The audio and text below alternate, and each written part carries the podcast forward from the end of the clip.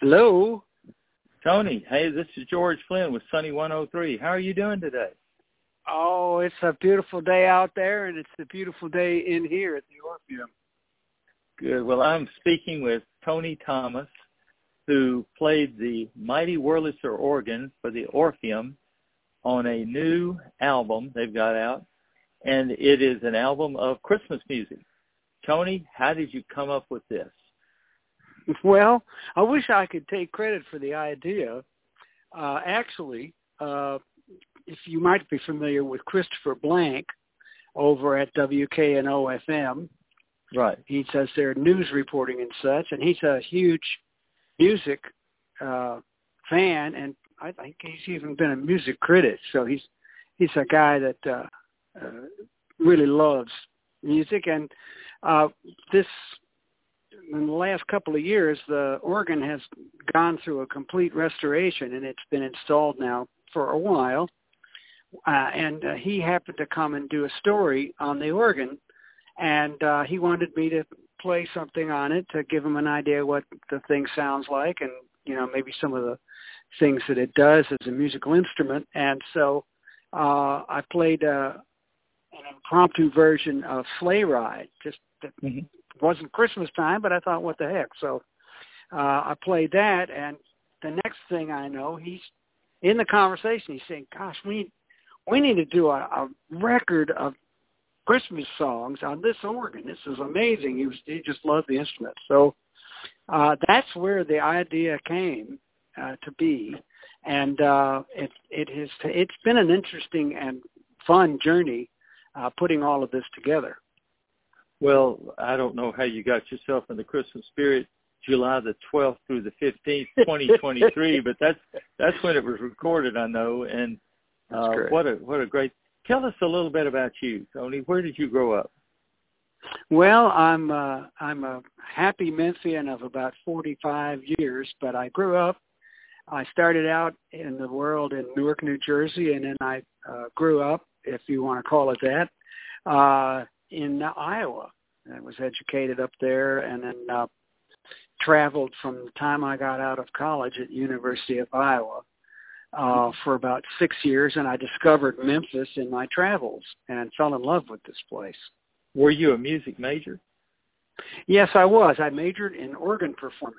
Uh, so you know, it's a great icebreaker at parties. You know, like my spleen is really working well today. I think. Uh, yeah.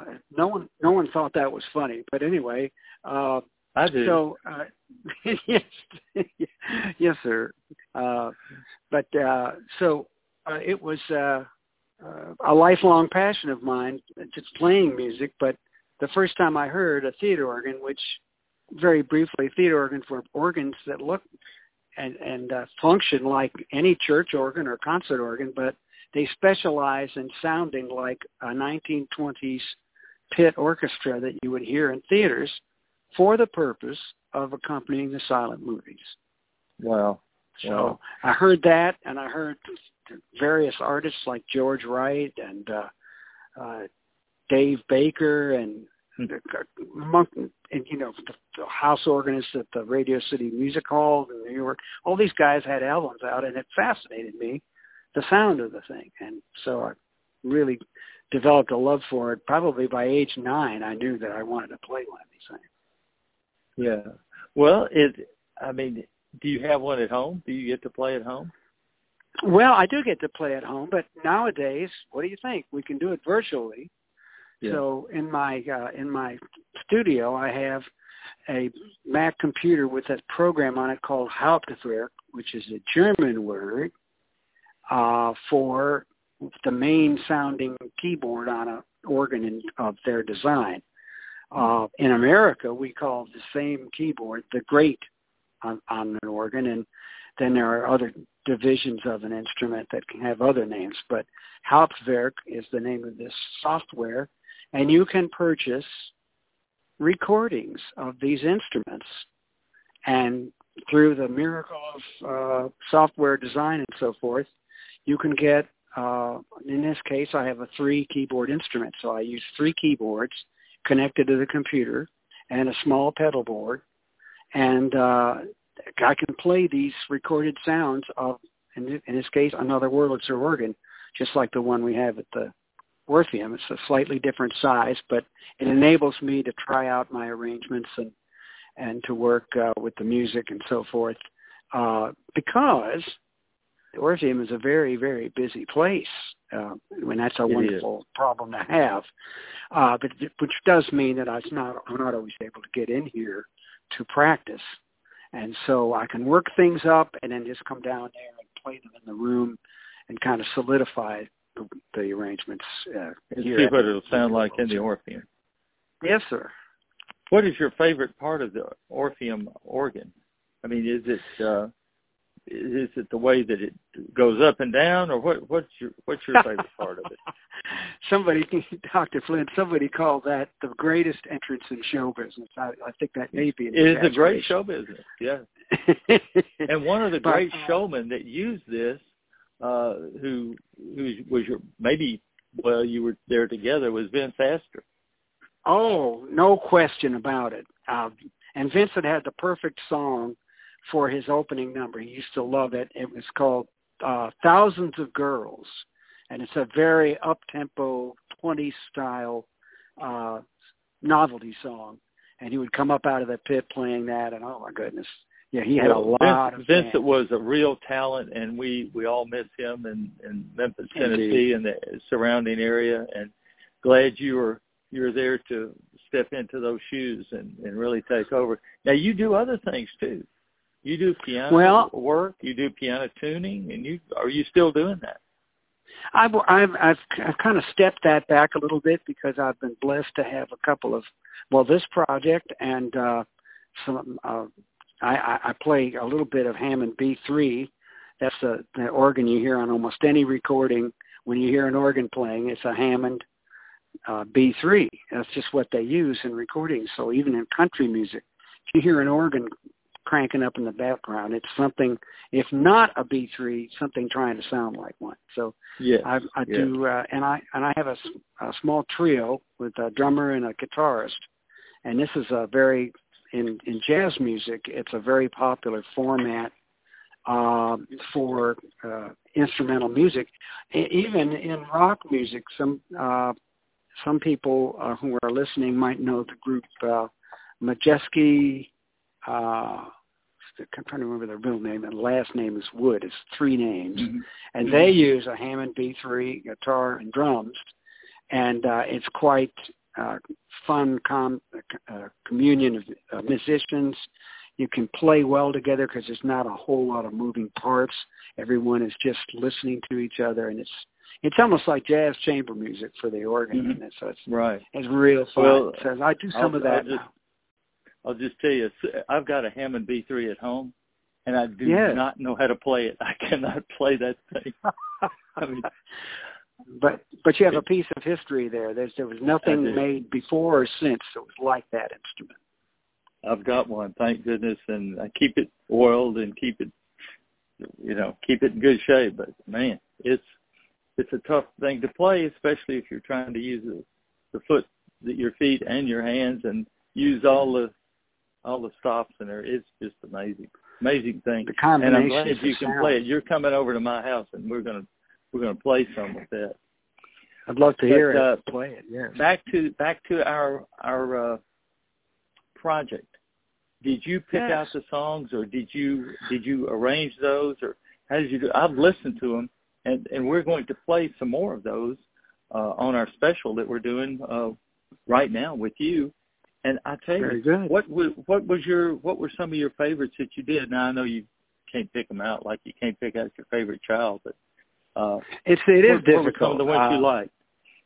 Well, the the, the uh, I guess the ones that brought me some of the greatest satisfaction were uh, learning Mariah Carey's now famous "All I Want for Christmas Is You," because I always heard it as a rock song, and it, never occurred to me that you could do it on one of these until I tried. You know, so uh, that one and um, uh, it's most wonderful time of the year.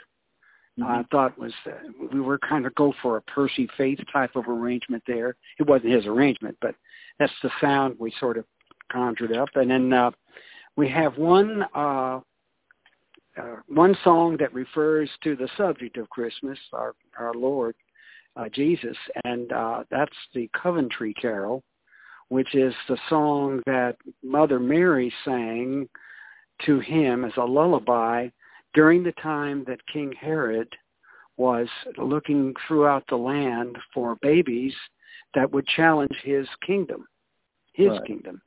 And so uh, it's a great lyric, and it's uh, it's an it's an interesting song because it for for your music bugs out it plays in a minor key until the last chord, and the last chord is a major chord, which well, you know minor key is pretty dark, isn't it?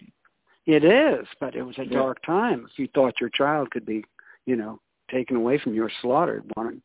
So by the way, for time. anyone for anyone listening right now, if you, I'm sure you're so interested, you want to you want to get a copy of this. And it says orpheumgiftshop.com. Orpheum, O-R-P-H-E-U-M, gift, G-I-F-T, shop, S-H-O-P dot mm-hmm. com. And they're on sale for $35. And now, is this a, is this a vinyl? It is vinyl, and I was privileged, along with the uh, production crew and Christopher Blank, uh, to watch the first pressing of it, and I even got to to make one. And my copy is one that I actually got to work the controls on the uh, press that actually makes the final copy, the thing that you see with now, the grooves. collector's so, item. Well, we'll, we'll see about that. But well, it's it, green. it is, and it, it is. Well, that's another thing. It's a green um, vinyl the, pressing, and yes, you just don't find those anymore. Uh, and it's going to be a collector's item, especially with your talent playing these songs. I, I mean, what more could you want? well, that's nice to say. Thank you. Uh, yeah, it's uh, it's it's a one of a kind thing. Um, there will be, I think, later on digital downloads available, but it sounds so good on vinyl. Oh, you know, you and I and a lot of our listeners can remember when vinyl was what you listened to. And that to me is what a recording sort of supposed to sound like. And uh, the, the technical staff, Matt Ross Spang, the fellow did the recording, and uh, the folks uh, in town that did the mastering, uh, and the, the, pressing was done right in uh, Memphis. If you read the liner notes, you'll know that all of the work on this project took place in Shelby County and not a foot further. So uh, we're we're just real blessed to have been able to to do that. But the sound of it is wonderful. Well, is, can it, where where online can people learn more about you and everything you've done? Because you've been a, a, you know rock in the Memphis community. You have held things together for so long. Well, uh, that's that's nice of you to say. Uh, I've been here a long while, uh, and I've uh, enjoyed our culture, and I've enjoyed the music making in this city. I think it's very uh, underknown when people come here and hear what goes on musically in Memphis, just from the musicians that live here, not seeing a concert with, you know, a famous country star or a famous rock star, but just come and listen to the music that goes on in our restaurants and at our functions.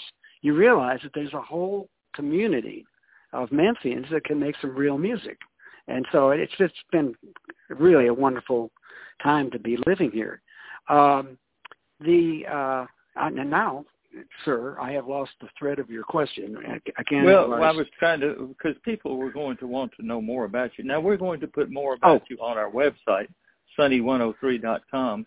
So okay. you know it'll be there, but we want to know if they want to go direct to a website or some place where they can find out more about you and follow you. Well, if you're online, then you can go to American Theater Organ Society dot org. Okay. And that's spelled exactly the way you think. Uh, and then in there they have lots of pull downs, of course, and things that you can do with the program. And one of them is artists.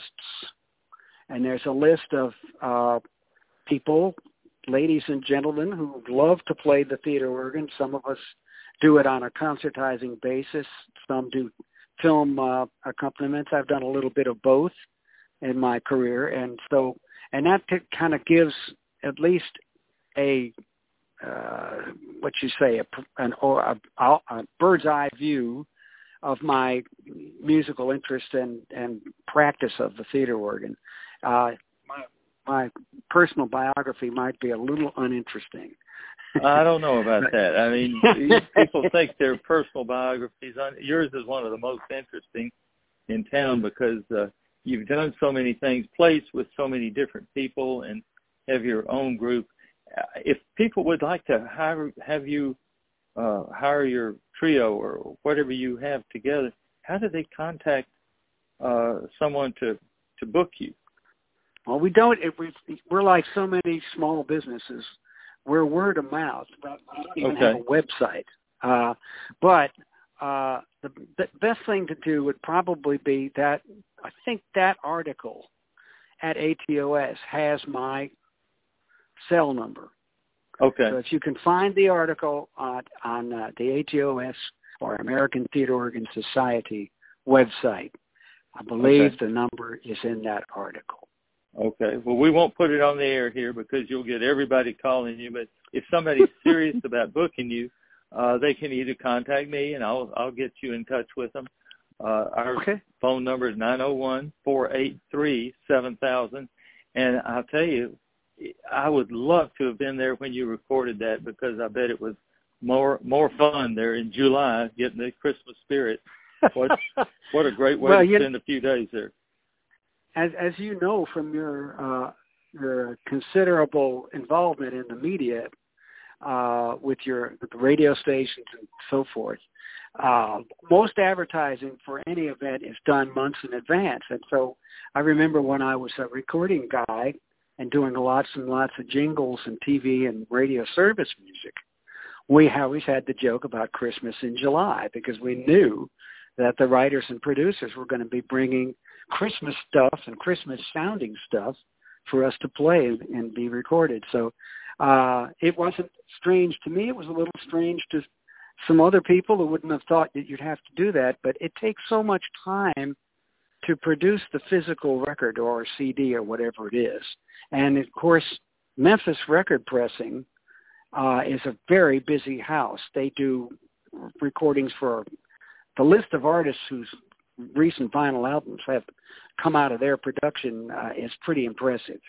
Uh, and so we were very fortunate to get the albums here in time for Christmas, and we couldn't have done it at all had we not uh, recorded in July. You opened up a whole nother topic that we're going to have to talk to about talk to you. Jingles. Do you remember yes. any one of your favorite jingles that you ever helped produce? Well, our company, some people, some people may remember it as started out as Pepper Sound, and then it was Pepper Tanner. Pepper Tanner. Pepper Tanner, right? When yeah, when the late William B. Tanner became involved in it, and then it was um, Media General.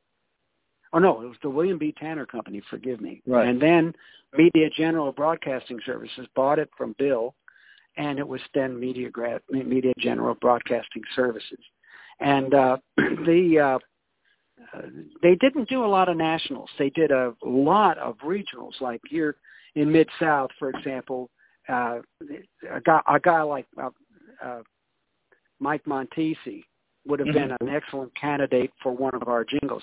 I think he used another house, but that was the you know when you could go and who knows, uh, twenty different Mhm. markets and hear that jingle, depending on the distance between the stations and all that sort of stuff. But the one that we did that I I uh, do remember was Little Debbie, and that was the one where the group sang "Little Debbie has a cake for you." Uh, no way! Was, I remember that Yes, jingle so much, and you did it, that. it was it was a national, yes. And, uh, yeah. You don't know there's a piano on it, but you would if you pull the piano sound out, you'd miss it, but you don't know. It doesn't have any solo notes or anything of that nature, but it's part I've of the bottom end. Yeah, I've heard you do such good work at the Presbyterian Day School Christmas show, and uh, Oh, you, you're, yes. you're just a, a genius uh, at piano, the keyboard, we'll have to call it. Yeah, well, that's that's kind of you. I mean, I always say God is good twenty four seven. He's certainly been good All to right. me. So. Well, I appreciate it, and we will uh, we will play some more of the organ music produced in Memphis, Tennessee, Preston, Memphis, Tennessee, starring Tony Thomas. And I really appreciate you taking the time to be here with us. And remember, you can get fun. this. You can get this at the OrpheumGiftShop.com. Orpheum, O-R-P-H-E-U-M, gift, G-I-F-T, S-H-O-P dot com, and you can pick it up there. And it's a it's a collector's item. Seriously, if you've got anybody that's interested in music and they want a, a collection, this is a perfect Christmas gift for you. I'm, I appreciate well, it. George, I have one Thank last you. thing to say. One Yes, sir. last thing to say, sir. At the end of our interview, you know how I usually end the show with some sort of fanfare from the orchestra, so I present to you this.